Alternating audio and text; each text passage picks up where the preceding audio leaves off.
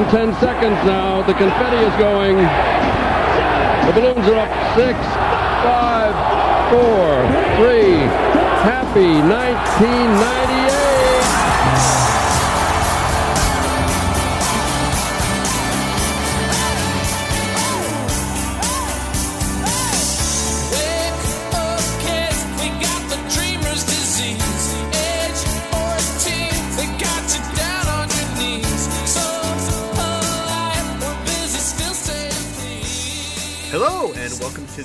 And Back Classic NBA podcast. I am Jason, and with me as usual is Rich. Hello, Rich. What's going on?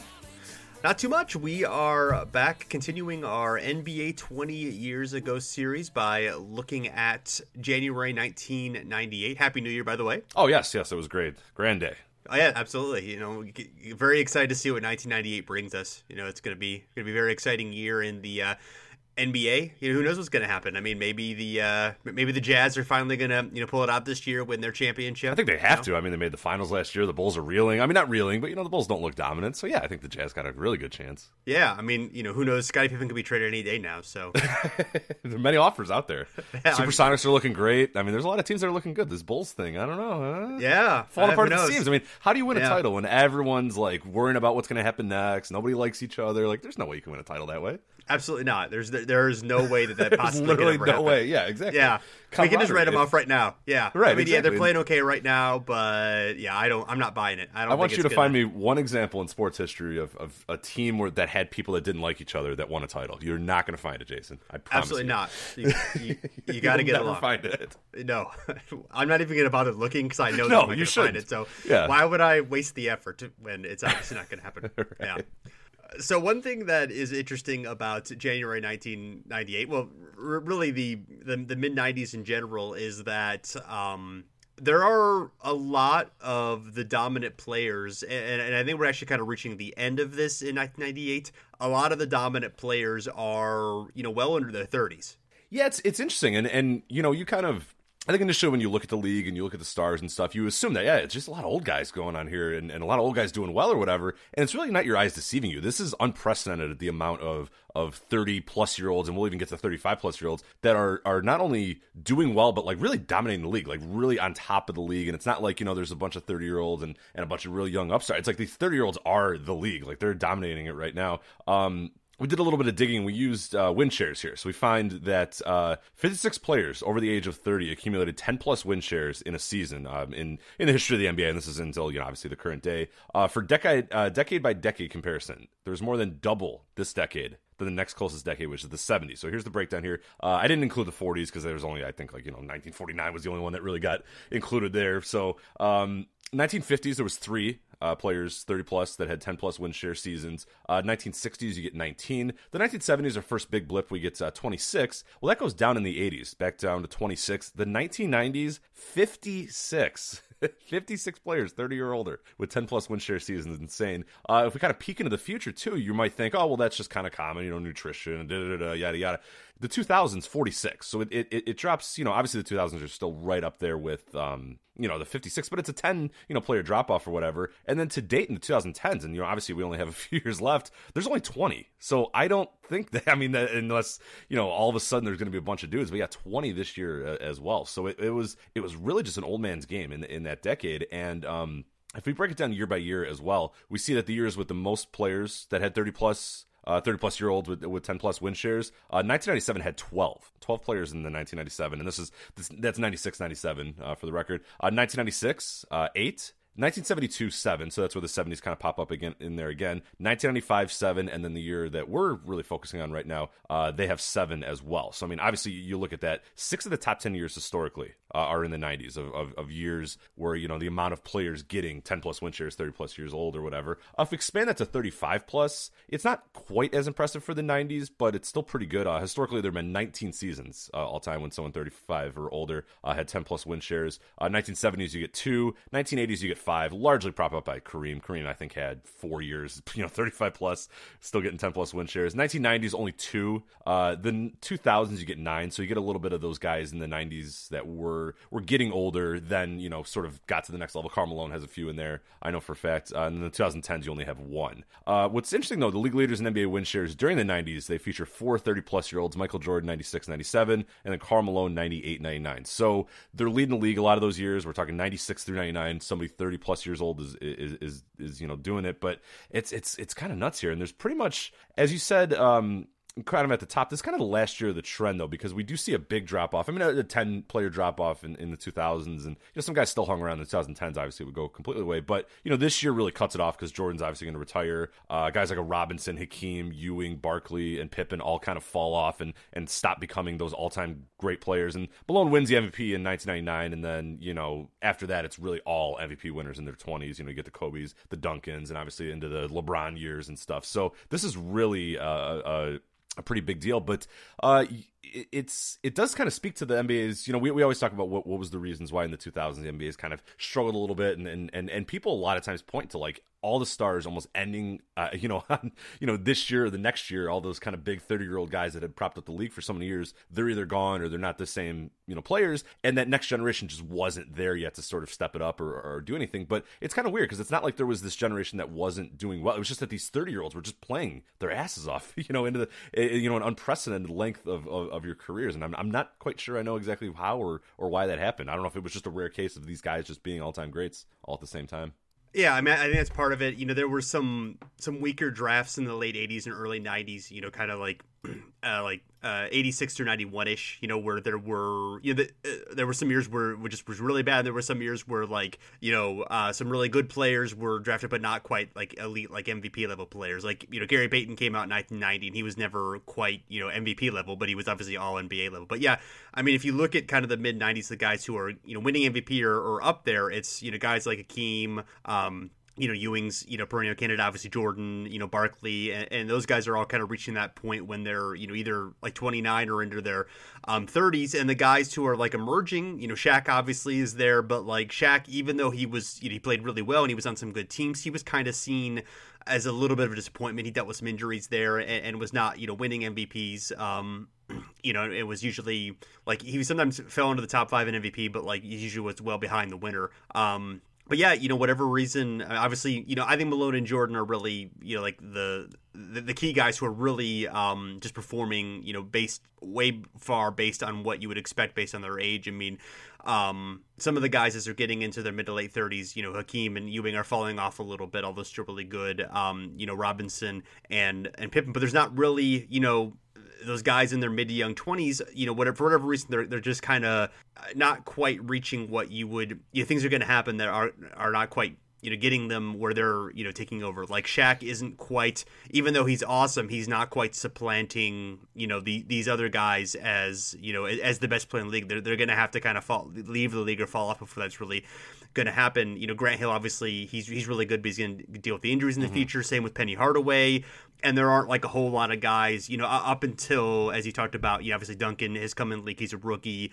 You know, Kobe's emerging in his second year. Iverson, you know, Jason Kidd's you know about to kind of come along. You know, th- those guys. Um, you know, I, I, don't know if it's just a matter of just clearing the older guys out of there, or if it's just a it took a while for them to kind of emerge. Or yeah, and that, that's what I kind of wonder too, the clearing out, because that, that might be a thing where it's like, you know, we're just going to keep going with this guy because why not? We don't have somebody else really ready in the wings or whatever, and that's maybe right. why a lot of these guys accumulated these seasons. Because it's not like every one of these seasons is an awesome season. A lot of times you can just accumulate win shares by just playing a lot and scoring a lot and doing that, and that might be an issue too, where it's like there's no need to, you know, because uh, we get guys like a, uh, you know, you know, Kevin Willis, is, but he obviously goes on for for many you know much longer or whatever. But there are a lot of guys that that you know, you look at their seasons, they're not great seasons. They're not, you know, elite level seasons. They're just good seasons where these guys get a lot of opportunities and whatever. Of course, we're not talking about the Jordans and the, and some of these guys are still doing, you, you know, real good, but that could be a thing too, where it's like, well, we don't have a guy to supplement, you know, or, or, or supplant this guy. So, you know, we'll just go with this 30 year old or we'll go with the older guy. Whereas, you know, now you might want to be more inclined to, you know,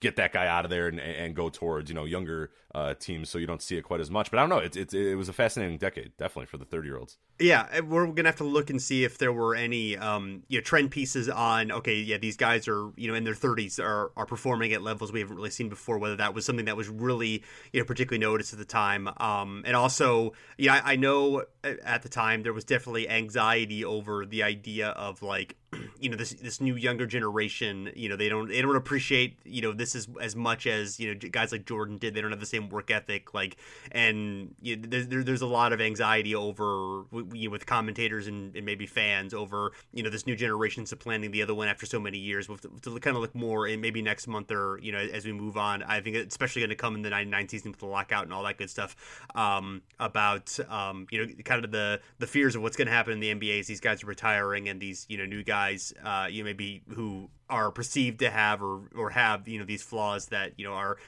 this generation is the league is not as good a hand with this generation as it was with the past generation. Whether right. that's true or not, the idea that behind that. So interesting stuff.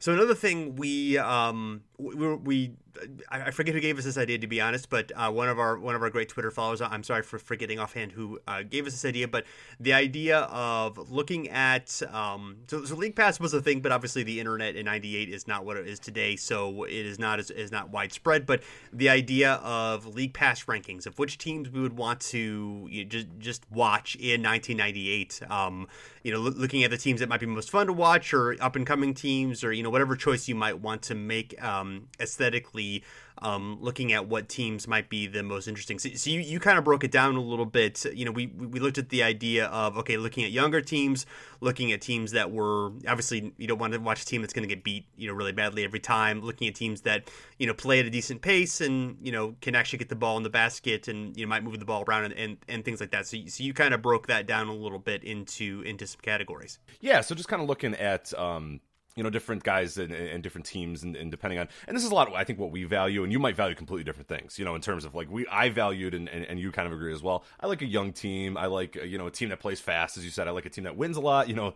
and wins by a lot and stuff. So there was kind of some fun ones to look at there. Uh, in terms of like ages i mean obviously the, the teams that you look at the youngest teams in the league the boston celtics uh, cleveland cavaliers toronto raptors 76ers clippers. Eh, i don't know if you're going to want to watch too many of those because their margins of victories are not good because they lose a lot including uh, toronto raptors who lose by almost 10 points every time out. So uh, maybe not the best, but they're they're you know a pretty exciting team with some stuff there. Uh, then you got some older teams. You got the Rockets, are the oldest team in the league. The Bulls, uh, the Supersonics, Magic, and the Knicks. But as far as those, I mean, you kind of have to weigh that a little bit. Where the Bulls are, you know, in terms of margin of victory, they're winning by seven points every game. Uh, the Supersonics are winning by seven points. Another part about that too is you want a team that just wins all the time by a lot, like because that's you know sort of the argument that people make today about the Golden State Warriors. Like, yeah, they're fun to watch, but is it really that much? You mean you kind of want to watch close games too? So that's kind of you have to weigh that a little bit. But in terms of like margin of victory, um, the teams with the most margin of victory. If I see a team lose a lot, like a lot a lot, the Denver Nuggets are good. They're at minus 11. Yeah. Uh, they lose by almost uh, 12 points a game. As I mentioned, the Raptors, uh, the Golden State Warriors lose by about nine a game. Uh, the Clippers, the Grizzlies. Uh, if you get to games that are close here, it's kind of funny. The Houston Rockets, they are, uh,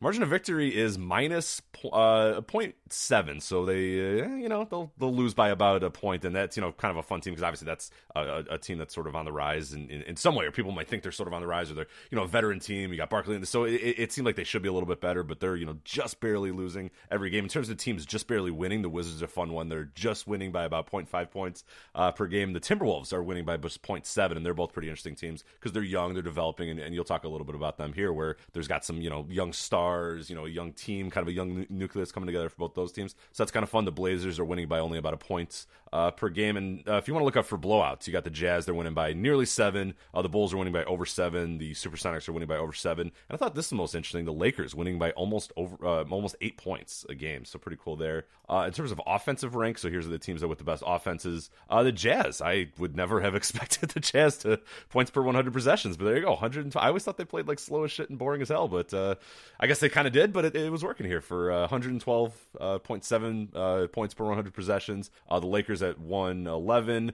Seattle Supersonics at 111, Indiana Pacers at 108. As far as worst offenses, again, you probably don't want to watch these, but the Golden State Warriors, the Denver Nuggets, Dallas Mavericks, Sam, uh, Sacramento Kings, Toronto Raptors. There, and then the last thing we looked at is pace, because obviously, uh, and especially in this end, in this era of the NBA, uh, you probably want to find a team that plays pretty fast. So you're not going to watch the Orlando Magic because their pace is 87.1, an excruciating 87.1. Uh, the Hawks at 87.7, uh, Indiana Pacers at 87.9, Miami Heat at 87.9 as well. Uh, then you look at the highest pace teams. And again, this Lakers team comes up, so that's gonna be interesting to want to talk about here. Uh, 93.6. So that that is the highest pace this year. I know that seems insane because I believe that's like the second lowest pace, or or maybe tied for the lowest pace, you know, this current season. But that was the best we could do in 1997, 98. So uh, 93.6 for the Lakers, uh, 93.3 for the Boston Celtics, the young Boston Celtics. That's kind of a fun team there. Uh, the Timberwolves. This is a team that's kind of emerging here. That you know they have a lot of close games, young team, young nucleus. Uh, their pace 92.6, and then Toronto Raptors. If you want to watch them lose and, and kind of go quickly,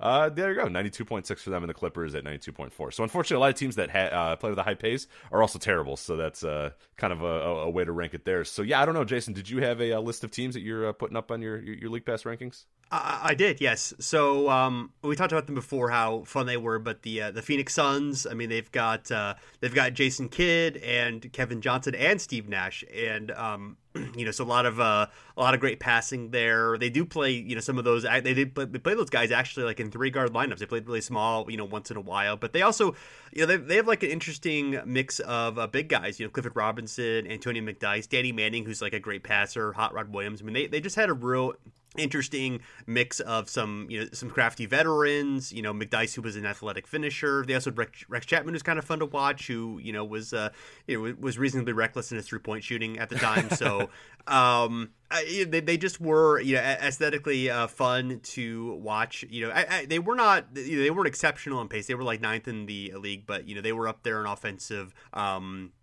rating, or actually they were more middling in offensive rating. So I, they actually probably were like, more of a better idea than they than they were necessarily. You know, you would have thought they would have kind of played fast, but they didn't play that super fast. But they still, I, I just think with the talent there, that that's a fun team. I mean, obviously, if we're making this choice early in the season, we're not going to know how it's going to be. Obviously, we're not going to know what Steve Nash turns into too. So it's, it's kind of hard sure, to right, right. judge us without letting future knowledge impact us. But nevertheless, they were. Um, my uh, number number one team. Who, who, who was your number one team? I'm a number one team, and you know it seems a little disingenuous because like they're a team that that, that kind of sucks. Because I mean, obviously you're doing the league pass, so you, you are like, oh, you know, I don't need to you know worry too much about what's on you know TNT and TBS and all that and NBC or whatever. I want the teams that I can sort of watch. But one way or another, I'm going to try to watch the Lakers this year because you know they're probably going to be on national TV a decent amount, but still, you know, they're, they're a team that hasn't been great for for a couple years, so maybe they're not on national TV that much. I, I obviously don't have the national TV you know listings in front of me, but they're a team. I mean, you look at that and and the perfect blend of you know they're winning by a lot. They have some really fun games. They're playing at a pretty decent pace. Um, their offense is good. It's just all around. I mean, everything that you can kind of check, they're there and and, and they're really working. And, and it's actually interesting. I uh,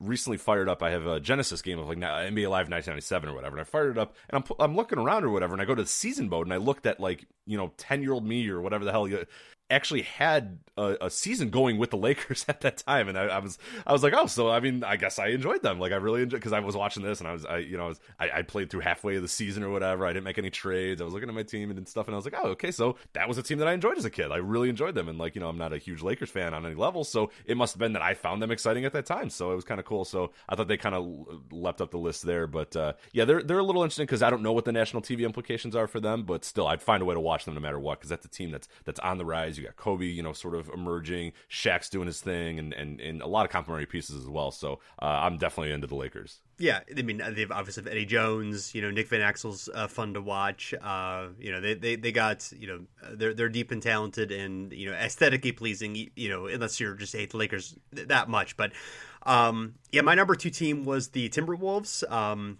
You've got uh, you know Garnett uh, emerging, obviously. Um, you got Stephon Marbury and Tom Gugliotta as like a really you know fun young nucleus. Uh, this is their first year of success. They're, they're finally playing well, and um, you know that's always enjoyable to you know for uh, that that team you know that, that, that suffered quite a while you know since since 89 or 90 whenever they first got came into the league.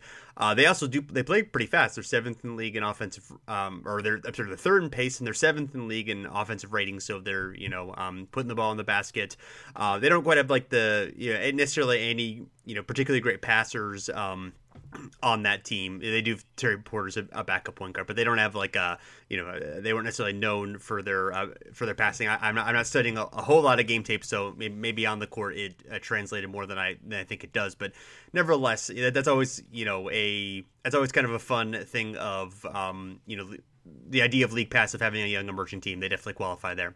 Yeah, definitely. My uh, my number two team is, and, it seems again like uh, you know, depending on national TV or whatever. But if I can, I'm going to try to watch the Bulls this year, just because it's a team that sort of they're they're going for history. You're watching, you know, one of the greatest ever, and what could be his last season. He sort of hinted towards this could be it. You know that this is the it for that team as well. Like that's you're, you're this is your last opportunity to see this team. You know, this team that really the team of the decade, uh, one of the greatest you know teams ever you know assembled or whatever. They're done after this. Pippen's not coming back. Jackson's not coming back. Jordan's not coming back. Robin's not coming back. So your last opportunity to see them. So yeah, you're going to see them on national TV a lot. But it's like you, if you have a chance to watch this and, and watch greatness while it's happening, you can't miss it. As they're on the path to, to you know win their second three-peat of the decade like yeah, you got to watch every game that they have going on, whether it's on national TV or not. So yeah, I mean Ron Harper is coming back, so they're not necessarily. That's true. Ron Harper yeah. and, and Kukoc yeah. are, are coming right. back, and, and they're bringing in yeah. some uh, you know some hot guys from overseas. This Kornel David guy is a real baller, so this is this. Oh is yeah, gonna, yeah.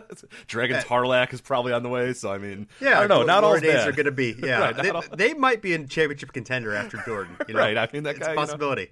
You know, and and and you know franchises do win titles, so it's it's yeah. Know, you know, Jerry yeah. if Jerry Krause can assemble, you know, that team, I think he can assemble another team too. You know, right? Yeah, I, I didn't really consider the Bulls just because you know they're going to be on national TV so much. Yeah, that, that's um, yeah. You're not going to learn a whole lot new about them until the playoffs. I mean, I, I totally get your idea, especially if you're a Bulls fan. If obviously you want to see history, you you know you you have a pretty definite idea that they're not going to run it back again. So it's yeah, yeah. I mean, you take that opportunity absolutely. But yeah, and, and, another reason, yeah, the Lakers would have been on there for me too. But I just feel like national TV, they're going to be on there quite a bit. Uh, and the Sonics and the Pacers were teams I kind of considered also that were not national TV um, mm-hmm. games. But yeah, for me, the last team I picked was, uh, and I and I, I thought about the the Blazers, uh, you know, who obviously. Um, you know they have Sabonis and they have you know a kind of a fun mix of players. You know Kenny Anderson, you know guys who are you know they're they're, they're pretty good team. You know they they have just kind of like a weird mix. Rasheed's there, so that that would be a fun team to watch.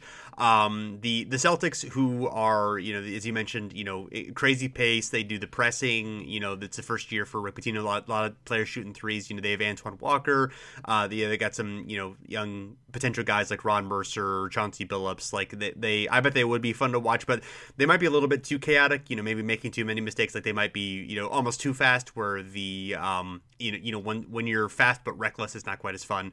Um, the the Hornets, you know, they have um, Anthony Mason and Vlade and Glen Rice, but they, they kind of play slow and a little bit sluggish, so that was less interesting. Um, and, and, the Cavs, who actually um, you know, are, are, an interesting mix of talent. We're going to get into them a little bit more because they have so many young players, but they also have like you know, seeing Shawn Kemp there in his first year, seeing Wesley Person. Um, you know, Fratello's teams are generally pretty sluggish and slow, but they are actually were more middle of the pack this year, but not quite enough there. Uh, the team that I did pick was the Wizards. Um, you know, you got Rod Strickland, a point guard. Uh, you got Chris Webber, um, Juwan Howard, and then you got you know some guys who like might you know potentially are, are still like young enough where you might be like okay this might guy might be fun to watch like Calbert Cheaney, Tracy Murray. You also have a very young Ben Wallace, and you have God Shammgod who you know is uh, you know going to be the internet legend uh, type stuff. So um, you know there's a lot of reasons for them. They actually you know. Um, they they aren't a great offensive team. They're right right in the middle of the pack. They're 14th in the league, but you know they, they play fast enough. Uh, they have uh, you know some of that great passing with Strickland and Webber that I, I think that they would be a, a, good team to watch. And they're they're a team that's been not very good forever. So um, you know just seeing them and you you you you could talk yourself into them being a team on the rise, which you know be fun to watch. Yeah, and, and two teams that I, I, I picked for you know very similar reasons. Uh, one was the New Jersey Nets, and they're a team that you know had gone through a real rough patch, uh, you know, in the '90s, and you know obviously they did had some decent years with Chuck Daly, but then uh, you know he's kind of out, and then uh, Parry comes in uh, from the college ranks. He has a terrible first year, but by this year they're starting to get pretty good. I mean, they're starting to emerge a little bit. Fun little team with Keith Van Horn, Sam Cassell, Kerry Kittles, you know, Kendall Gill, Jason Williams, those guys. A lot of guys just sharing the ball, a lot of guys scoring, no real one star, so kind of fun there, and they're they're playing a pretty fun style, and, and they're and they're playing well too, and that's one of the things too. Seeing the the kind of turnaround and seeing, hey, is this Calipari thing going to work? You know, it's and, and you know, Jason, I think it's going to. I think it's going to work forever. But uh, yeah, no, you're seeing kind of an emerging team there, a team that's sort of putting it all together a little bit. And then I chose the Spurs as well because obviously you have rookie Tim Duncan. Um, he's coming in with David Robinson. You have obviously the, the, the blip of the year prior where uh, they kind of fell apart, but uh, it was obvious that this was just kind of a sleeping giant. And you know, once you got another bit of talent on there, uh, they'd be you know great. And, and yeah, they're starting to kind of get good again. Uh, Duncan's, you know, no, I mean, the guy's ready to go from day one. I mean, he's already scoring a lot. We talked about that on our first episode. Within the first week, he's already dropping 20 and 10. Like, it's nothing. So he's already coming in. He's already emerging. That may be the most exciting, and the most aesthetic, aesthetically pleasing team, but it's pretty cool to be able to say, hey, this guy, you know, watch Tim Duncan, a guy that's definitely on the pace to be rookie of the year. Uh, seems like an easy choice to be rookie of the year. Teaming up with David Robinson, a little Twin Tower stuff, and a team that, hey, now we got another contender in the West here with this, this Spurs team that's right back at it, and a team that was good throughout the 90s, had one bad year. Now they're back at it with, you know, the eventual, or you know, what we all assume, and, and what obviously would become the rookie of the year. So they're kind of a fun team too, even if the style of play isn't that great. But I mean, there's not really if you're going for style of play, like you said, there's really only a few teams. It's like the Celtics and a few of these other guys, but a lot of them don't play well. They just play fast, and it's like, yeah, the rest of the league is very slow and very prodding. So you just kind of have to find whatever you can, uh, one way or another. And the Spurs seem like a pretty fun one for me. Yeah, uh, no, I, I, I, I, totally see your reasoning for. I, I, think we're basically on the same page for the uh, teams. It's just, yeah, like I said, this is a pretty sluggish era. there's a lot of uh, it, the the pickings to a degree are slim. I mean, there's there's fun and interesting teams, but as far as you know, just the day to day like stylistically pleasing basketball, this was not the era for uh for for that for the most part. No. Um, so getting into uh, what actually happened in January uh, 98, um, we start with um, uh, this is more interesting than anything just of, of, what might have been the future plans here but the uh, the Mavericks um, they named Don with two N's the Nelson their director of scouting so the son of the more famous Don Nelson the coach. Uh, he'd actually been uh, in Phoenix as an assistant for a few years. He was also his dad's assistant in Golden State for a long time. So um, the idea was that um, was that Don with two ends was going to become the head assistant next season, and actually take over as head coach in uh, the 2001 season. So he was going to that, that was kind of the plan of uh, succession there. Instead, what what really happened is that um, Don with two ends is uh, you know became the uh, general manager of the uh, team and was uh, you know was, still there for a long time. And of course, Don with the one end uh, had his falling out with Mark Cuban in uh, the mid the mid two thousands. And you know, interesting the that the plan of succession was very different from what happened. Not not yeah. I guess a huge surprise, but interesting there. So also Mark Aguirre was named a, a scout for the Mavericks, which I, I which I thought was interesting uh, there. Um, you know, we're got an upcoming episode on numbers that are that, that were retired and you know omissions and you know uh, interesting facts about that. And interestingly, Mark Aguirre's number is not retired for the uh, Mavericks, and I was we were wondering if maybe the relationship was not good with the organization, but at least at one point it was. So mm-hmm. we'll have to look, dig in into yeah, that. But I found that should. interesting. Yeah. so our uh, our player of the week for the first week in uh, January is Rik Smits, averaging 22 points per game and 11 Jesus. rebounds per game. How did Rick and Smits average 22 and 11 for a week? I, I don't know. You know, things happy. He was pretty good. Yeah. I mean, he's know. fine. Jeez, come on, guys. Yeah, I don't know. you, you seem a little more gassed I don't know. I guess, I, I guess I don't know. I just don't. I just can't imagine yeah. Rik Smits dropping like 22 and 11 in a, in a week, but that's all right. Don't, don't, don't see that. Did he have one? He must have had like one 60 point, like 30 rebound game that really propped the whole week up.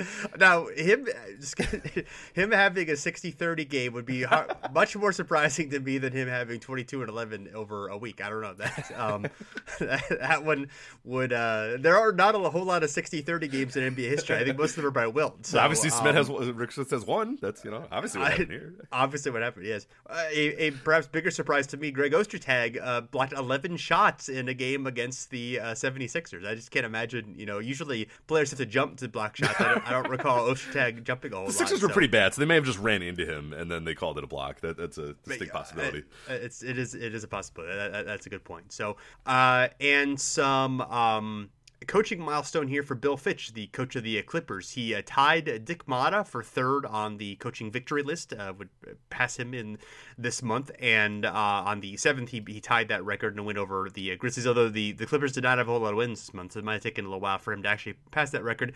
Uh, he also passed the 2,000 games coach milestone for uh, his career. So, so so there you go, Bill Fitch. Not not a, a, season with a whole lot of good things for him. So you know, just being able to to um, uh, pass these milestones is a, a, nice thing for him. Yeah, yeah. So uh, some some good coming out of the Clippers, but not, yes, yeah, so. not a whole lot. Yeah, not a whole lot of good there. And uh, another thing for uh, Dallas, which was interesting, I think we may we may have mentioned this a little bit, but uh, before, but yeah, the the um, you, Kurt Thomas like broke his ankles like four times in a in a season, and so he, uh, but you know, he, talks about you know being determined to make you know a, a comeback, and his, his, player his playing career was definitely seemed like it was in jeopardy at this point. He was 25, so he actually was hired as a assistant coach by uh, Don Nelson. So he uh, it looked like he might be going into uh, that track. So there were some fears of his that you know he, he even says I know I might not come back as a player, so I manage my money. I don't live like I make a million dollars, live a good life, but I keep my money in the bank and invest it wisely. So he's trying to you know um, uh, there's some fears here, and it's interesting you know what happened with the rest of his career. Yeah, I mean in retrospect, you know we're kind of jump ahead is that you know we're looking at the you know Kurt Thomas's career in a crossroads, and anybody who watches the current NBA knows that God damn Kurt Thomas played 15 more seasons after this, so it's it's kind of funny to see this guy sort of reaching what he thinks might be the end of his career. You know the the narrative around it being like, well, geez, it's gonna be really hard for this guy to come back. Came back, and I don't think he really got hurt ever again. Like he was just kind of old man Kurt Thomas from then on. Like he, you know, had no athleticism, but he man, hung around the league forever and and and played pretty well and played a big role on a lot of different teams. I mean, he was great for the Suns, you know, in the in uh, the mid two thousands as well. You know, I had some decent runs with, with the Bulls and and the Knicks as well. So yeah, just interesting that yeah, he would have 15 more seasons after this when it really looked like this might be the end of the line for him. So uh, pretty cool to see him uh, kind of get it together as did. But yeah, really awesome too that he became an assistant coach this year too, and that's just uh, it's unique. But I'd like to see that more where players just get hurt. And I, I want to see like Kawhi Leonard become an assistant coach for the San Antonio Spurs or whatever. Yeah. Like they need that Maybe more. I want, I want that more. Yeah, I want more hurt you know? players yeah. being on the bench in like yeah. management roles for some reason. So sure, sounds fun. Yeah. Um, so uh, and yes, the um, so the Rockets, you know, we're going to get into them a little bit later, but but they're having some struggles this year, and part of it might be because of who's leading their team in block shots. yeah, reserve Matt Bullard, uh, the guy that was one thought once thought to uh, be only a three point shooter. He has 14 blocks in this year, which I mean, that's you know, that's uh, only injured uh, Hakeem Olajuwon. He has 31, has more for the Rockets, so he's out. So Matt Bullard is your number one at 14. Um, here's what Matt Bullard said. Very, uh, he said, "I should have had a couple more, but our stats crew missed them." He said this jokingly, I think, as a joke. So uh, Rudy Tomjanovich said his defense has really improved since the first time he was with us. I can use him in a lot more situations now. Um, don't get too excited, Rudy T, because uh, Would not fare well for the remainder of the year. He had only nine blocks the remainder of the season, and that was mostly propped up by a three block game against Minnesota. Uh, he'd registered no blocks in five postseason games and ended the year ranked sixth on the Rockets in blocks behind Hakeem, of course, uh, Clyde Drexler, Kevin Willis, Charles Barkley, and Othella Harrington. So at this point, he's got a lot of blocks, but he wouldn't at the end of the year. But yeah, it speaks to uh, some issues with that team and their defense. If if Matt Bullard is uh, leading your team in blocks, it's probably not great. Yeah, and block party can't last forever. no, no, yeah, hey, yeah. So, um, interesting out of Toronto. Uh, there's uh, there's a, a note there that um, Tr- Tracy McGrady, they, they, feel as though uh, Coach Darrell Walker feels as though he had poor work habits, and um, he had started a couple of uh, games, but then uh, only played in a a minute um, against Indiana just the next game later. So yeah, Walker scored. He could be a very good basketball player. He could be out of the league in a couple years. It's all up to him. Um, and uh, he had dealt with a uh, foot injury at the beginning, or I, I, guess he had a foot injury. Also dealt with a uh, jaw injury at the beginning of the season. So um, McGrady asked for a meeting with um, with Walker and the GM Glenn Grunwald when the coach aired his concerns. I just have to continue to work hard and show what I can do. I my, my uh, memory of that Butch Walker is that he was or, or I'm sorry, Darrell Walker was that um, uh, Butch Walker I think was a coach also at yes. um, in Toronto. Uh, in Toronto, but yeah, yeah, yes, yeah. yeah. that's right. So yes, so maybe I'm thinking of Butch Walker, who was notorious. Oh no, are you thinking really... Butch Carter? Are we thinking of Butch Carter? Butch Carter, yes. Is there a Butch Walker yeah. that exists somewhere, or I don't know? I don't know. Yeah, let's Butch... let's find out. I'm sure there's a Butch Walker that exists somewhere, but I yeah, I mean probably. So anyway, anyway, so yeah, I'm sorry. I'm sorry for. Oh, is it a singer songwriter? To... Are you thinking of Butch Walker, uh, singer songwriter? Lead sure, guitarist I, for the glam metal band SouthGang of the uh, late '80s, early '90s. Oh yeah, I'm a huge SouthGang fan, so that's absolutely. Or the lead vocalist of, so. and guitarist of rock band Marvelous Three from 1997 to 2001. That's probably. Oh yeah, I mean, I also a big Marvelous Three fan. So yeah, yes. that, that's probably. Uh, marvelous mistake on my part. Yes, I'm sorry. Yes, so Darrell Walker. Anyway, um, so things not going well in Toronto um, either, as we will. Uh, we will we will get to as well. Um, so um, the first, uh, moving on, or early in the month, the first uh, Sonics Cavs game since the big uh, uh, Shawn Kemp trade happened. The the Sonics won that one fairly easily.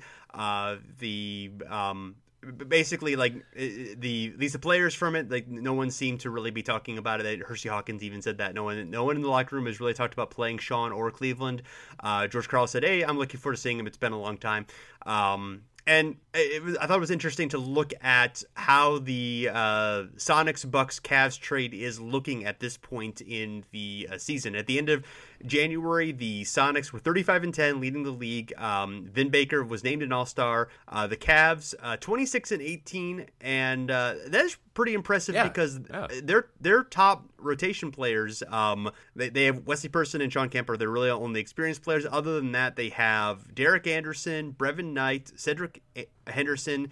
Zydrunas Ilgauskas, who are all rookies. Um, actually, all of them were named in the for the rookie game, which is the first time four players from one team had been named for that.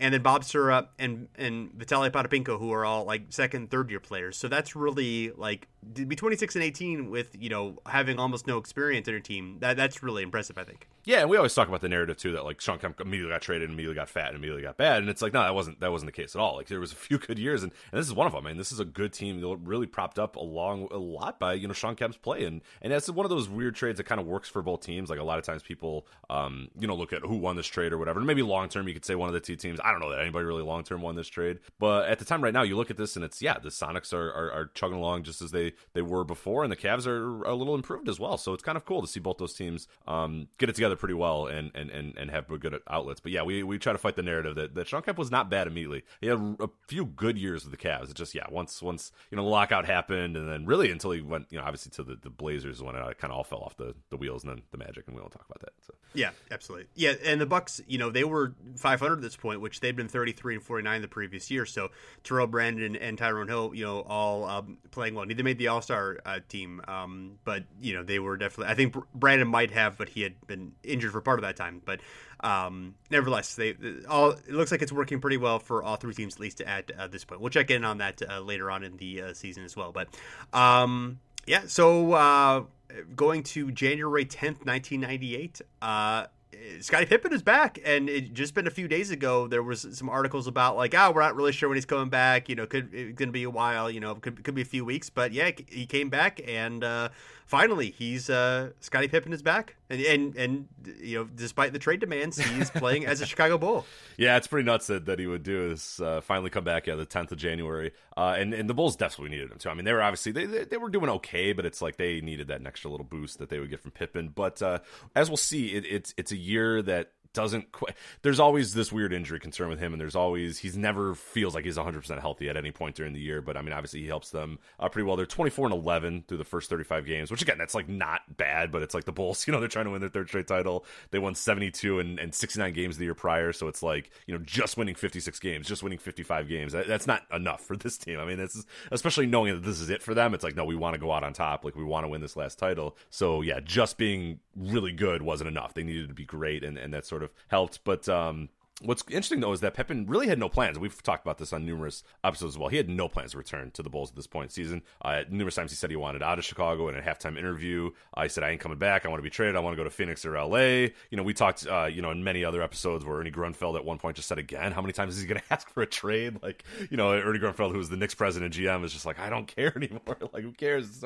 Somebody, somebody trade for Scottie Pippen. I'm sick of hearing about him getting traded." But yeah, it's been an ongoing saga. Is if he's going to get traded, if he's going to ever, you know, play for the Bulls. We see that he plays for the Bulls and I, we'll, we'll find out. But I feel like a lot of the rumors kind of stopped at that point. It was like, all right, look, like let's just play out these next few months. You'll go, you'll move on, we'll all move on, but let's just maybe do this thing for you know a few more months. Then we'll, we'll figure it out after that. But yeah, interesting enough, it, it's it's been a year of drama and saga for for Pippen and the Bulls, and in some ways it, it won't end because it's going to be a, a, smooth, not smooth sailing the rest of the way. Because yeah, as I said, Pippen is kind of yeah, you know he's good, he's still having good seasons, but you can definitely tell that his his body is is is not where it needs to be uh, almost this entire season so next we have um, uh, Steve Smith was named uh, NBA Player of the Week, averaged 26.3 points per game, 4.7 assists per game, 4.3 rebounds per game. It's his first Player of the Week award, and finally the uh, stopping the bleeding for the Hawks as they had had a um, I think a seven game losing streak after their started the season 11 or no. So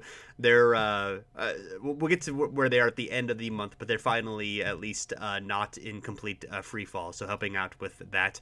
Um, so um, um, there, there's a uh, interesting report from uh, CNNSI. Jackie MacMullan discussed the controversy over two ball, which is the All Star Weekend event, uh, replacing the dunk contest that pit players, uh, a NBA and WNBA players, in a shooting contest similar to what the Shooting Stars event would later become.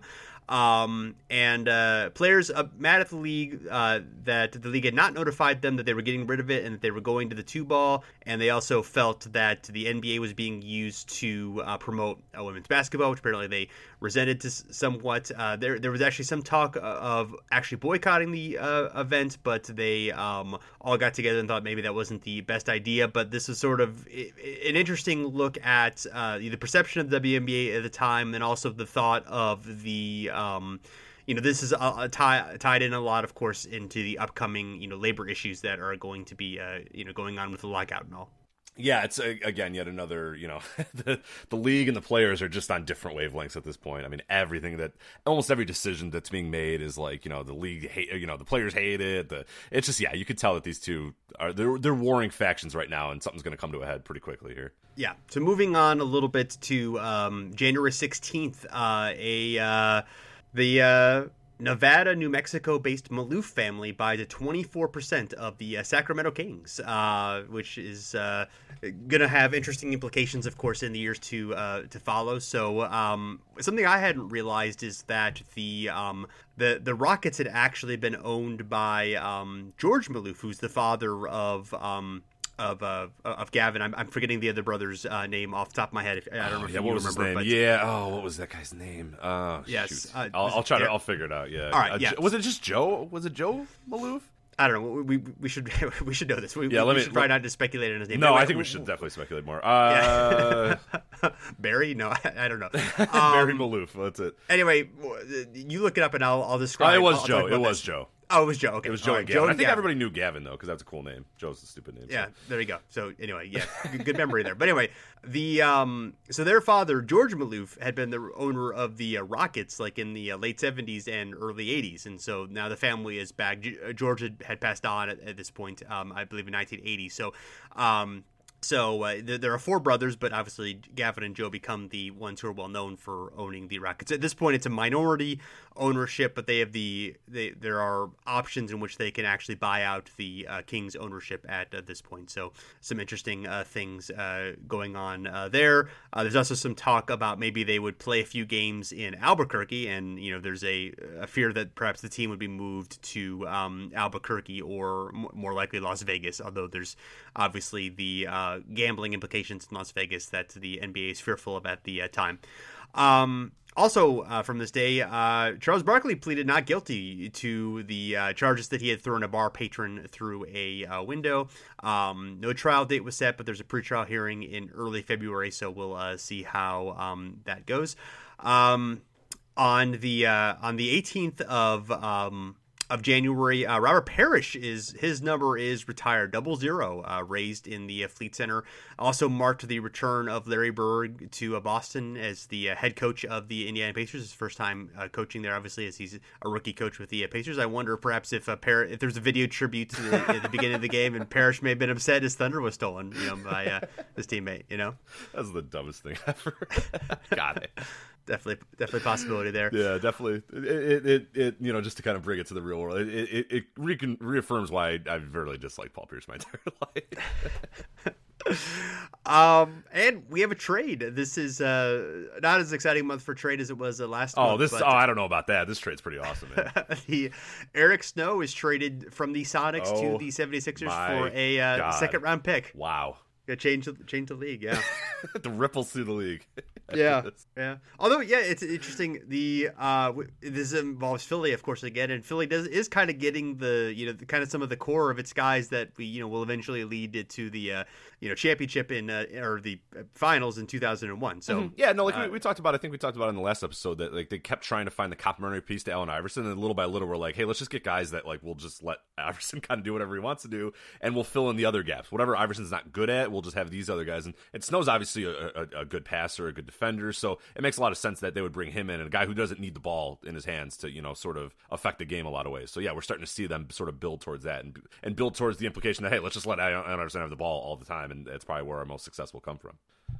So uh, we got a big milestone here of uh, Chick Hearn of the Lakers broadcaster announced his 3,000 consecutive games. His, his last broadcast that he missed was November 20th, 1965. So th- 33 years later, he's uh, yeah. So so pretty impressive. He would he, of course would, would still broadcast Lakers games for for a few more years into the early 2000s.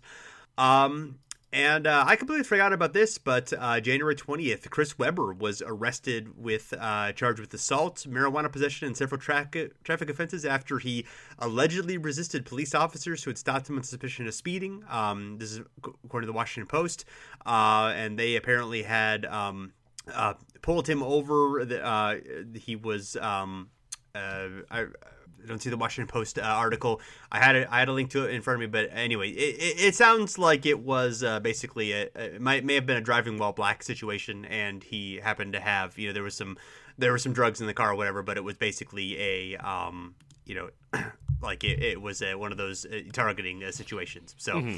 uh, um, yes, he, he was driving a, a luxury uh, vehicle. The, the actual vehicle is not uh, described here, but um, but yeah. So anyway, it was um, but it, like we've talked about, oh, there were several situations of um, you know, there there there of course had been the Charles Spiro situation. You know, there had been some other guys. You know, Portland there were some drug issues Isaiah Rider, uh, Iverson there, who you know there there there's been a lot of focus, especially in this season, on off court behavior, and this is another you know. Um, uh, tarnishing the NBA reputation type thing on these um, issues. So yeah, exactly, and it's another guy that's sort of uh, a quote unquote emerging star or whatever that's getting into some issues that might be you know then the league might be hesitant then to sort of prop him up as as a guy that you know is a future star or a marketable star or whatever. So yeah, and, and we've seen that like you said with with a guy like Latrell Sprewell, who obviously probably isn't as as big of a star, but I, I don't know. Latrell had a pretty good thing too. Yeah, he was uh, all NBA one year. Yeah, yeah, exactly. So I mean, he was on right. that level, or Allen Iverson, as you as you said before, and a lot of guys. Yeah, I mean, it, it, it kind of felt like they were you know getting every you know new star that was kind of coming, or every a lot of them new emerging stars were all sort of this having issues with the law one way or another, whether you know justified or not, and it put the NBA in a, in a bad spot. And again, like you talk about the warring factions, where the NBA is is their players are sort of being portrayed as as being a certain type of person or a certain type of you know whatever and then you have the media sort of looking at it and going oh here we go you know this league's filled with these kind of guys or whatever and so yeah it's, it's again it's that, that that weird awkwardness that's going on in this time in the NBA where you know you still having those those old stars of the of the the you know the yesteryear and as you said the guys that really wanted it and the guys that really liked to play and and appreciate the game and then you got these new cats that are just you know criminals and all this sort of stuff so you're seeing that weird you know sort of juxtaposition of those two eras and and the media is really pouncing on that too and, and really playing it up um, as well in the league would, would really in a lot of ways uh, play it up as well. So yeah, as we said, more more warring going on between league players, media executives, all that good stuff. So so um, moving on a little bit, uh, there's uh, Antoine Walker. He's in his uh, second season, and he made the All Star team, having you know statistically a uh,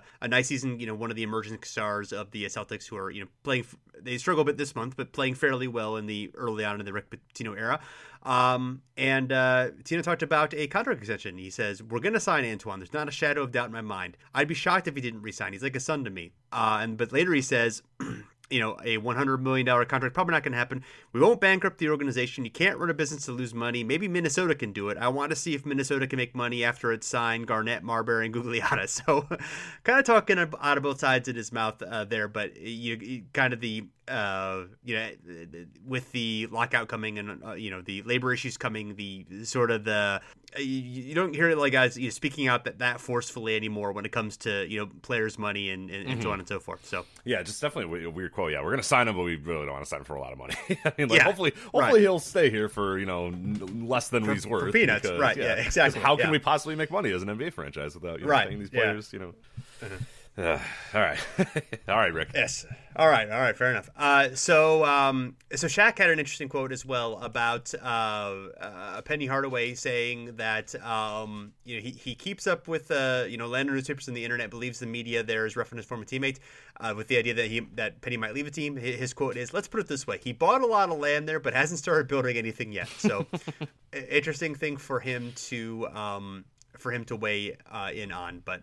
Um, uh, another thing I another, thing that I thought was interesting is uh, there's a, an incident described between Mark Price, who's playing with the uh, the Magic, and uh, and Steve Nash with the Suns is that he was so frustrated by Nash that Price simply grabbed Nash after a move in which Nash put the ball behind his back and between his legs before taking it to the uh, basket. Uh, so uh, I, I, I, just I had never thought of Steve Nash and Mark Price, you know, like ever interacting. Obviously, Price is right like, on the end of his career uh, here. So um, uh, Nash called the um, said it was the playgrounds of Canada. Uh, his move, and he had uh, 16 points and seven shooting and nine assists. So you know the narrative of, of Nash's career, of course, is that he, he kind of struggled early on before going to um, you know the the Mavericks and you know becoming the great player that he was, and obviously you know even more so once he came back to the Suns. But uh, obviously was you know at least showing flashes early on in his uh, career here. So yeah, a lot of it was playing time. I mean, obviously I mean, he played yeah. a decent amount, but yeah, I mean this guy's average. You know, at yeah. the end of the year, we'll look and he averaged you know nine points a game. Uh, not as many assists. He was actually weird. He was more of kind of a scorer at this time. You know, he like sort of yeah. emerged later. Uh, kind later of years, role, you know, yeah, yeah, yeah, and because they have a ton of guys that are passing the ball anyway. But yeah, he was actually pretty like kind of came in as a, as a pretty decent scorer, uh, pretty decent three point shooter as well. I mean, this guy taking you know two and you know almost over two and a half threes per game, and in this era, that's that's quite a lot. And obviously, we, would see it you know later later years he'd kind of put it together even more. But yeah, it's it's interesting. He's not necessarily as big of an assist guy, but is a pretty good scorer at this point. You know, playing only you know twenty one points a game and scoring nine is is is pretty good. So yeah, the narrative that he just like was just floating around doing nothing, and Dallas just kind of picked him off out of nowhere or whatever. I mean, no, it wasn't that case. I mean, they did, they had a, got in press conference and they signed him. Like it's obviously that he wasn't you know some no name guy that they got. I mean, that's always the funny thing where people are like, oh, he came out of nowhere and emerged for Dallas, and it's like, oh no, they had a press conference with him and Dirk standing there. Like you don't have a press conference for some like role bit player. Like you know they thought he was going to be good, and he ended up being very right. good. So yeah, it worked out yeah. pretty well. Yeah, I mean he dealt with some injuries too. And obviously the back stuff, you know, I think it started started early in his career and then take it until later. But mm-hmm. um, yeah, so um, we, we, talked about uh, you know, Tyrone Hill, one of the acquisitions for uh, the uh, Bucks. Uh, they the Bucks signed him to a five-year, thirty-seven point five million dollar contract extension, which is uh, uh, an odd time of year to do that uh, in January. You, you, that I don't know if you, you can even do that necessarily with current NBA rules, but uh, the idea that you know, extending him at this point in the season, I, I thought was a was uh, a, a, fascinating thing. You don't get to you don't see that too often. No, and yeah, not uh, Tyrone Hill's really not great either. but no, he's I, okay. Yeah, I mean, right, right. But you know, yeah. whatever, whatever you want to do, Milwaukee. Maybe you got to justify that trade. I don't know, but yeah. Yeah, well, we can look ahead and know that that didn't it didn't really last very long. I think no, it's gone. It, it's gone yeah, no, at some point in the next year. I think they traded him. So yeah. Um, and uh, the NBA fined and reprimanded referee Joe Borgia. He so he the the idea is he apparently called a foul on Calbert Cheaney um, instead of Chris Webber because uh, he had told Cheaney after calling the foul that he called it on Cheaney because it would have been Webber's sixth foul. Oh, uh, and then he, he later okay. said that he later said that both guys committed the foul, and then he just you know in, in your in that case the referee has the discretion of which player to you know to, to call it on. You, you can't call it on both players. Um, and then that the issue was that he was that he just you know told Cheaney that for whatever reason. Um, but then later replay showed that Cheaney wasn't really even like that near the play. So, uh, so uh, weird, uh, weird thing for Borgia to do, but yeah. So, what was the line on that anyway. game? Do you, do you have any idea what the? Uh, yeah, I don't know. Was? Yeah, Joe. Oh boy, yeah. So that's a good gambling um, name too, Joe Borgia. I'm, I'm, pretty sure I've set, I've made a bet with a guy named Joe Borgia before. Maybe the same. Yeah, Joe Borgia, but yeah. maybe, maybe, yeah. He's definitely um, always just got like a yes, cigar in so, his mouth. It's never lit. It's just kind of you know, it's just there. It's just... Yes, and. Uh, so the, on the 23rd of January, Denver tied the single season record with 23 straight uh, losses set God. by the Grizzlies in 1996. So Ugh. things not uh, going well in uh, in Denver, unfortunately. Ugh, God, and they're wearing terrible uniforms too, poo brown uniforms. Yeah. it's just no. yeah, not, things aren't going well in Denver. That's uh... it's it's not it's not good, but. Uh, but the, the next day, uh, fortunately, the uh, the Nuggets would uh, finally uh, would not break the uh, the single season record. They would actually win the uh, next game. Before we get to that, though, the um, Latrell Sprewell is back in the uh, news after a little bit of a uh, absence. Uh, his this, his arbitration hearing is going to be at the end of which we'll discuss. But uh, he actually uh, spoke out uh, to publicly to Peter Vecsey, and he says, "I realize what a big mistake I make, but it's not as if I'm another O.J. Simpson. Yes, I was wrong, but I didn't kill anybody. I'm not a murderer." So Sprewell. I mean, to be yeah. fair, he which is true. He did not kill anyone, Right. much less two people. So yeah. Um, now, granted, he may have gotten some. Um, you know, he he may have gotten some treatment as though he was the most evil person in the world, and you know, and and given the scale of things, not quite there. So I, I get don't his think- point, but may- maybe missed, not. Yeah, Latrell missed the Yeah. end of the trial, I guess. that, you Right. know, maybe not or another, articulated Whether, do you think or not, I mean, he, he by the court of Yeah. the law, you know, didn't. But yeah, it's uh, That's true. That's true. But Latrell must have that. He must have been playing when that was going on. So yeah, maybe it's possible. Yeah, well, he was not playing in the finals, I guess. Yeah, that's a good. Yeah, I was gonna but- say yeah, no, probably, yeah, maybe not, right. yeah. No, yeah, yeah. Um. Anyway, so um, yeah, so so back to the Nuggets. They after they started two and thirty nine, they finally get the third win. Um, and um, yeah, yeah, the the Nuggets, uh, you know, they're they're in a situation where they were, you'd almost like an a. You know, what Philly, of course, would famously do with trust the process. They were very much trying to get younger and play the young guys, and um, you know they and, and you know build up the salary cap that they have. And uh, you know, Allan Bristow is their general manager. Bill Hanzlik's the uh, coach, and um, you know, mid December, there's a you know a quote from Bristow saying, "I think if we had six, seven, eight wins now, people would be saying that's okay. We don't want to jeopardize that plan and make change just for uh, change sake." But later on, they uh, do decide to, um, you know, instead of their rookie Eric Washington, they try to give some um, minutes for Johnny Newman, and they scale back for Tony Battie and Danny Fortson. Uh, however, Battie and Bobby Jackson do remain starters, so they did they did kind of back off on that after early on in the season, saying, "Hey, you know, we're we're just we're going to stick with young players no matter what." Um, obviously, you know, no one's that thrilled about them um, going down as the worst team in uh, NBA history, which they're on the pace at the moment. So we're going to have more on this in because there's going to be some big news on this in uh, February. But you know, at least uh, wanted to bring it up here because I do I do think it's important. It's interesting to uh, you know see how bad things are going. Obviously, they you know kind of were I don't know exactly forced, but they traded away Antonio McDyess, you know, who was their best player. So uh, you know they're they're trying to move on from that, but you know things are not going. But anyway, they they they beat the uh, Clippers, who are not no great shapes themselves, ninety nine to uh, eighty one to um, break that streak. Actually, did it on the road, um, interestingly enough. So Yeah, uh, Mike D'Antonio is also an executive there. I think he's the director of player personnel. I believe is, is Oh, yeah. his title for the team. So it's kind of fun. And then obviously he'd become coach in, a- in a few years uh, during the lockout year. He would uh, be the interim interim coach when uh, things didn't uh, didn't go well. But yeah, it's always fascinating to see these kind of really bad teams and, and, and see sort of what their idea was and what they were trying to go for. But like you said, yeah, it was a um, sort of an attempt to. Uh, not not tank, you know that word wasn't quite around as much anymore. But this team wasn't like actively looking to win, you know, thirty five games. They were probably okay winning, you know, nine to eleven. Games, yeah, I so. th- th- yeah, they appeared to be tr- you know they appeared to be trying to be when they were just were so bad that they had no hope of winning. So. yeah, yeah. So the uh, the All Star voting is uh, in, and we have um, in the East we have Dikembe Mutombo, Grant Hill, Shawn Kemp, Michael Jordan, and uh, and Penny Hardaway. In the West we have Shaquille O'Neal, Karl Malone, Kevin Garnett, Gary Payton, and Kobe Bryant. Surprisingly enough, well, it was a little bit of a surprise at the time, I guess. Uh, he was the uh, youngest starter in All Star game history, 19 years, 5 months, 16 days. Um, I believe that he uh, was the first player to be voted in the All Star game while not actually starting uh, any games for his team because he was a six man for the team. Um, and uh, Michael Jordan led all players in votes for a record ninth time. So. Um, Good to be Mike.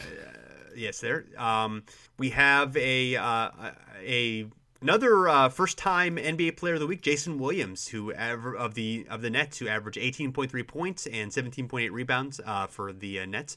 Um, See now, if Latrell And- wanted to say, no, no, I'll just leave that.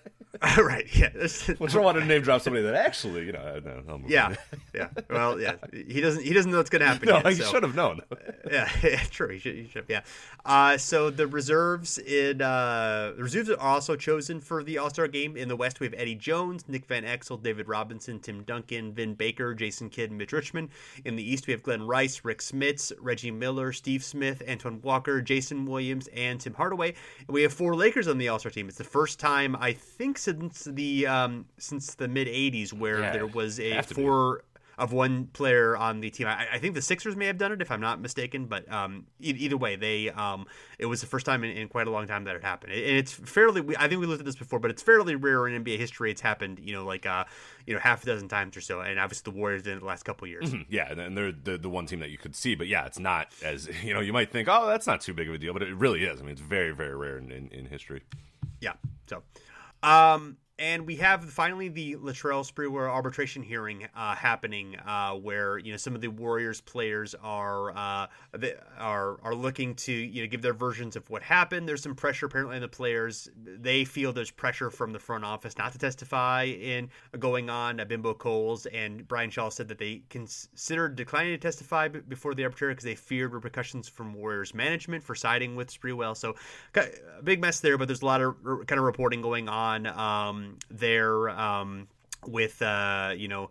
Uh, obviously, with this arbitration hearing going on, there, there's a gag order, so there there's a um, at least the the player the, the sides are not necessarily talking uh, publicly. They're kind of trying to downplay Johnnie Cochran's uh, involvement there, and there's notably that Sprewell has spruced up his image and retained some uh, labor attorneys for the hearing, trying to get going on there. So, in obviously Billy Hunter, there's as we've talked about the the um, specter of labor negotiations going on as long as this. So he's avoided kind of uh, mudslinging at the other side, trying to keep the players' unions' uh, reputation intact. So. Um, so yeah, uh, I, there, there a lot. Of, I I don't think the details of that are really interesting at, at this point. There's a lot going on there, but uh, you kind of get a general sense there. Mm. We'll, we'll dig more into that as the results come in and as uh, you know as the decision comes in. But right now, just basically the hearings are uh, happening, but it's going to be a while before there's really any uh, huge movement going on. Right. yeah. Of course. Yeah. Um. So. Um one more thing about the uh, about the Nuggets that I think is interesting. Um, so Brian Winters is a Nuggets uh, assistant, and he was actually on the coaching staff for the Grizzlies in '96, where they lost 23 in a row. so, so he's on the Brian coaching Winters, for, yeah. Assistant, yeah. So uh, his quote is, "I hoped I would never have to experience that again, and certainly not this soon, if ever." So yeah, not uh, not great for uh, for for Brian Winters. Um, uh, speaking of coaches who um, who are uh, not necessarily thrilled with how things are going on, uh, Doug Collins is back, uh, and uh, you, you, know how like Doug Collins loves to just like pop off on and, and say weird things to the media. So he says the Pistons are not playing particularly well this year, and his quote is, "After the season is over, I'll ask Mr. Davidson, the the um, Pistons owner, are you satisfied with the direction the team has said? Are you happy with me as your coach? And then he basically said he would say the same thing to uh, Grant Hill. And uh, meanwhile, Hill not necessarily all that excited. You know, he's not giving like uh, Collins a ringing endorsement about uh, being coach. He says you have to wait till the end of the season, evaluate what's happened, and where we want to go, and see how the coaching staff fits into that. So not necessarily um, super excited about um, all of uh, about all of that. So, so I'm, I'm looking at Brian Winters' career. I mean, you do yeah. not want to hire Brian Winters if you want to be so. So he, uh, so obviously he was with the Nuggets as you mentioned. Uh, after the Nuggets, he went to the Golden State Warriors in 1999. They went 19 and 36, uh, 63. Uh, the following season, they went 17 and 65. Uh, it's 2001, 2002. Uh, he actually coached a little bit. He went 13 and 46 after they fired Dave Cowens. Uh, they were 21 and 61, uh, and then uh, he's out there. Uh, Eric Musselman takes over. So he, but then he emerges. So, so he does he does the Indiana Fever for a while, the WNBA. I'm, I'm not going to look them up right now. But then in 2013, he emerges with the Charlotte Bobcats, and they go 21 and 61. So Brian Winters has not seen a lot of winning basketball. I wonder um, now. Now I got to check the Indiana Fever. I got to see if the Indiana Fever were any good because if he goes there there and they were terrible, then I don't know about this Brian Winters fella, but he, he was you know played with the Bucks during the uh, years in which they were pretty good. So at least playing career wise, he, he did okay. But yeah, the coaching career not so. Uh, uh, how, how, was he with the fever? Okay, they were all right. They were um, 16 and 16 this first year with them, uh, 16 and 18, 15 and 19, 21 and 13. They made it all the conference semis, and then 21 and 13 to conference semis. So okay, they're all right. They're not bad. Yeah, but, yeah. So yeah. I guess he saw some winning basketball uh, in the last decade of his coaching career. So yeah, indeed. So, um, yeah. So a few more notes on this on the Sprewell arbitration hearing uh, on the second day, which is the 29th of the month. Um, Sprewell and, and PJ Carlesimo did actually shake hands for the first time and acknowledge each other um, casually. This is according to Craig Sager. And um, and then three Warriors players did testify. Felton Spencer, Joe Smith, and Bimbo Coles did testify before the arbitrator, John Feerick. And uh, some of the assistant coaches also testified. So there's a 12 hour session of testimony uh, going on um, there. And. Um, and yeah, so that those kind of the keynotes of what was going on during the um, during that. And uh, and with that, we pretty much have the uh, end of what happened uh, it, with the end of the month. Uh, Shaquille O'Neal was Player of the Month. He had a uh, 29 points, 12.8 rebounds, 12, 2.8 blocks. Uh, Larry Bird was Coach of the Month for the Pacers. We'll get into how that well, well they um, did. So.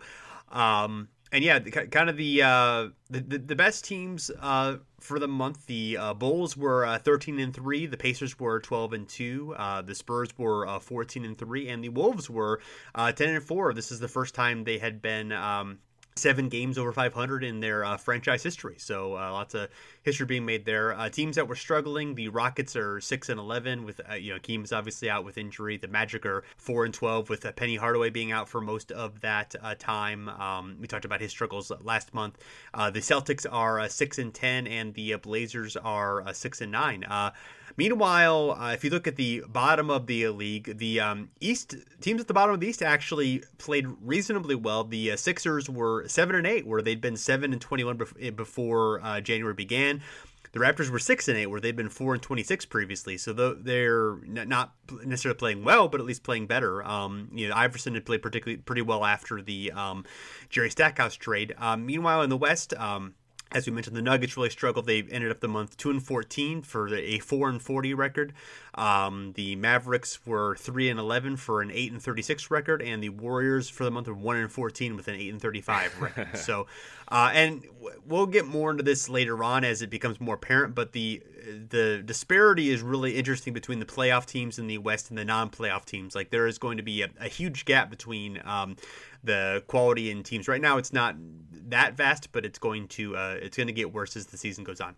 Yeah, you really. I mean, it's starting to emerge now where you have your eight, and it's like those eight are definitely in the playoffs, and the rest are just like not even close. And and right now, you know, it's only about four game separation or three or four game separation between you know the eight seed and the, and the first team out, and then after that, it really drops off. And as you said, it, as we kind of are going to play out, it's going to drop off so much where it's not even there's not even a race for the eighth seed. It's just like you know the teams that are in the playoffs are in, and the ones that are not are so far out of it. Whereas the East is a little bit more of a a big blob in the middle there, and a lot of people competing for the last few spots in the playoffs. So they, it's pretty cool to see that. Yeah, absolutely. So, uh, anything else to talk about for uh, January? Uh, no, I think we're good. Yeah, I'm gonna watch uh, the Royal Rumble, see if Stone Cold can pull it off, and uh, see how this All right, uh, yeah. see how this casket match works out. I think it's gonna go pretty well for the Undertaker. He's got Kane on his side. Oh now, yeah, so, I mean, yeah, yeah, I, yeah. Obviously, I mean, I, I, think the the Kane and Undertaker, you know, their issues are past them. They're never right. going to ever they're brothers. fight, fight yeah, again. Brothers yeah. don't fight. I mean, brothers, you know, right? So it's will be perfect. They had some yeah. they had some disagreements, but absolutely, yeah. I, I think it's gonna go water under the bridge. We'll, we'll, Water under the bridge. They're all good we'll, now. About it. Yeah. So yeah, yeah. But I'm really pumped Absolutely. to see, uh, see Ty- Mike Tyson's going to be there too. That'd be pretty cool. See what yeah, I yeah, I'm sure. Yeah, that, will be the baddest man on the planet. I'm by sure the way. he won't you know make any mistakes by calling any wrestlers by the wrong name or anything like that. So right. yeah, he won't open an ice cream franchise uh, a few years early. Yes, no, he, he, definitely won't do that. All right, well, um, thanks everyone for uh, checking us out. You can uh, follow us at uh, Over and Back uh, NBA on Twitter. You can also follow us at NBA 20 years ago, where we uh, tweet out what's going on for uh, exactly what happened 20 years ago. On that, you get the idea at, this point. Um, also, we're on Facebook um, at Over and Back NBA. Um, you can find us at the step back at fansided.com. We're also on iTunes, Stitcher, Google Play, TuneIn, pretty much any place you want to uh, listen to your podcast. We are there. If you would like to uh, rate and review us on your uh, favorite uh, podcast uh, service, we would greatly appreciate it. Helps people uh, follow us and find us and all the good stuff. So, yeah, thanks for listening. We're back again soon.